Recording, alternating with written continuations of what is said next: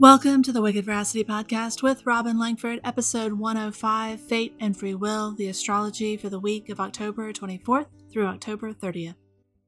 Before we get started, I want to tell you about my newest endeavor, The Crusade. It's a monthly membership program where I'm going to teach you how to leverage astrology and Stoic philosophy to change your life. If you want to get clear on what your crusade is, take action, and be supported by other crusaders, you can learn all about it at wickedveracity.com backslash crusade. When I tell you that this week is going to be the very definition of extra, please know that I am not overselling it.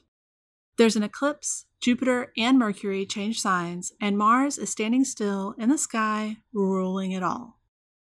I've been talking about the next two weeks for the past year, so if you've been with me, you may already know what's about to happen. If you're new here, welcome. Either way, this is going to be an extra long forecast, so buckle up. Normally, I go straight into the day by day breakdown, but I feel a need to pull some Mars threads together for those of you who aren't astrology nerds. Mars is action. It's how we take action, including how we go to war, how we deal with confrontation, how we like to initiate various adult activities, how we are activated by anger, and how we take actions on our goals. Gemini is ideas, communication, inventive, inquisitive, duality, and adaptability, which is really great for helping us take all of that Marsy action in theory. But it can also be a little spacey, unemotional, shallow, inconsistent, and a little scattered, which is a less great way to embody action. Be mindful of the type of action you're choosing because the lines will be blurred. Stationing planets. The days around when a planet is stationing, direct, or retrograde, it is at its most potent. All of that Mars energy is lit up in your life, the lives of those around you, and the world in general. Mars rules Aries and Scorpio. That means he is the ruler of the house where the eclipse will be, which makes it an even more powerful one than might generally be expected from a partial solar eclipse. He's also ruling both of the benefics, Venus and Jupiter, as well as the moon and sun, plus later in the week, Mercury, which means he's in charge of 10 out of the 12 areas of life over the course of this week.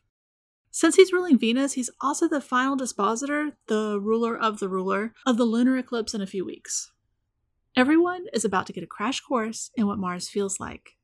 My advice for this week and the entire Mars retrograde cycle is to think deliberately and strategically before taking action, but don't let the thinking stop the doing. Now, on to the weekly forecast. Even though Monday is the day before the eclipse, it's a pretty nice day for being highly motivated and getting things checked off of your to do list. However, you may find that you or the people around you are more emotional or chaotic than usual. That extra emotional bit applies for the next several weeks. It's one of the many reasons I've been saying schedule in some self care. If you're not caring for yourself, your capacity to care for others will be greatly diminished.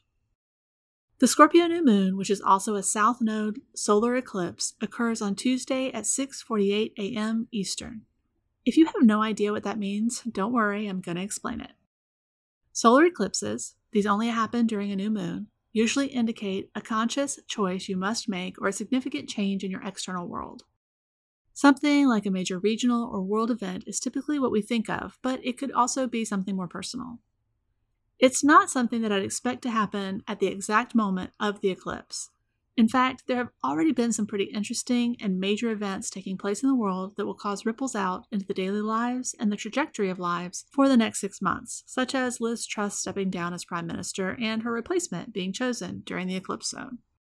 Interestingly, midterm elections in the United States will also be happening during the next two weeks. Yeah, so there's that. Anyway, South node eclipses tend to indicate something that is leaving. On a personal level, this likely means you're engaged in a new beginning in your Scorpio area of life that will require that you let something else go. This could already be in progress, or it could be a brand new development in this narrative arc, but either way, it will play out over the next six months. This is not a time to try to push forward on a new agenda. The set of eclipses is in the Taurus and Scorpio part of your chart.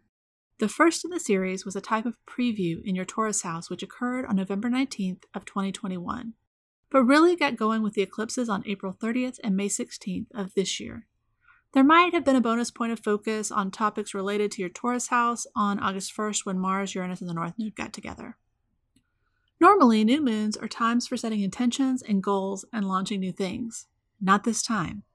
Today's new moon is a solar eclipse, and it is not the time to start anything new. I know, I know, I'm repeating the don't start anything new theme, but dang, you wouldn't believe how many people think I don't really mean it. I do. I mean it. Can you? Yes, obviously, but it will end up being vastly different than what you were expecting, and I don't advise it. Eclipses aren't bad, but they aren't stable, and when I'm beginning something, I usually want some degree of stability. My advice is to pay attention to what information comes to light and what emotions come bubbling up over the next two weeks, as they will inform the next six months. Be gentle with yourself over the next two weeks and do what you can to facilitate feeling your emotions and processing them. Letting go of something we've been emotionally attached to isn't easy, whether that's a relationship, friendship, personal identity, job, or way of being. But in order to move forward, we must be willing to feel those emotions of fear, inadequacy, resentment, loss, nostalgia, obligation, or whatever else it is that has been difficult in order to make room for the growth you crave. By rising sign, the area of life where you will need to release something as part of your new beginning include for Aries rising, investment, other people's money, debt, topics concerning death, psychology, taxes, fears, transformation, and the occult. Taurus rising, committed relationships, contracts, business partners, and other contractual relationships, as well as open enemies. Gemini rising, physical health, illness, coworkers, your job, pets, self improvement, and the things you feel obligated to.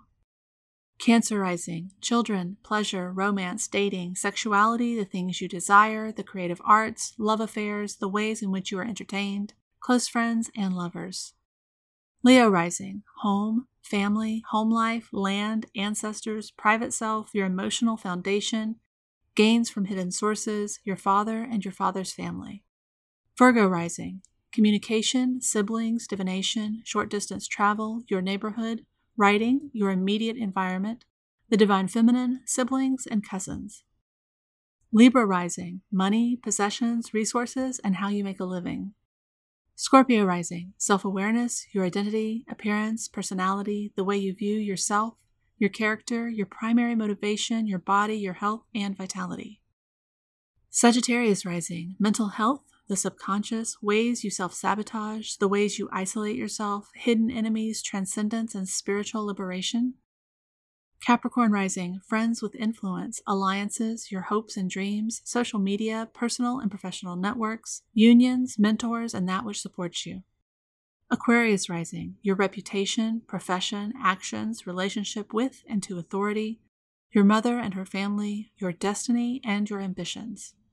Pisces rising, higher education, divination, foreign travel, religion, astrology, the divine masculine, and your ability to grow, adapt, and learn.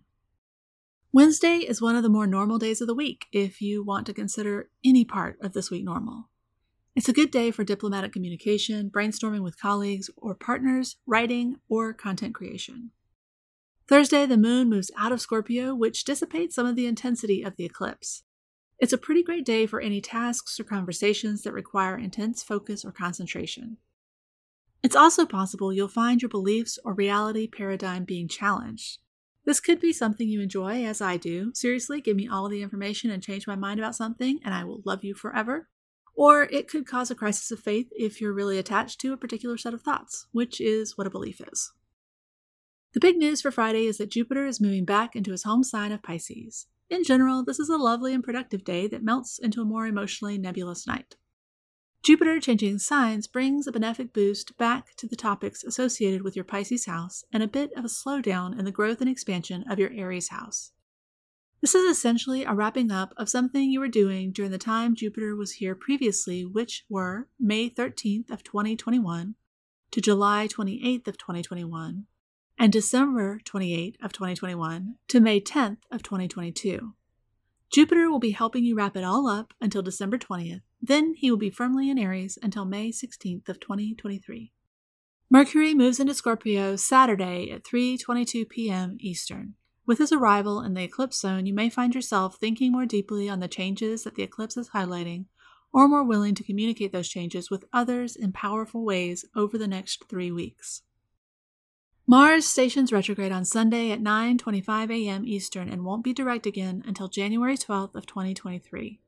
You've probably had a lot of energy to do some new things in the Gemini sector of your chart that is affecting the Scorpio and Taurus sections. Now you'll get to review and revise them. If you're feeling frisky, hit me up on Instagram where I am wicked.veracity and let me know how the astrology of the week played out for you. Until next time, my wish for you is the space to explore and release any emotions and thoughts that have been holding you back.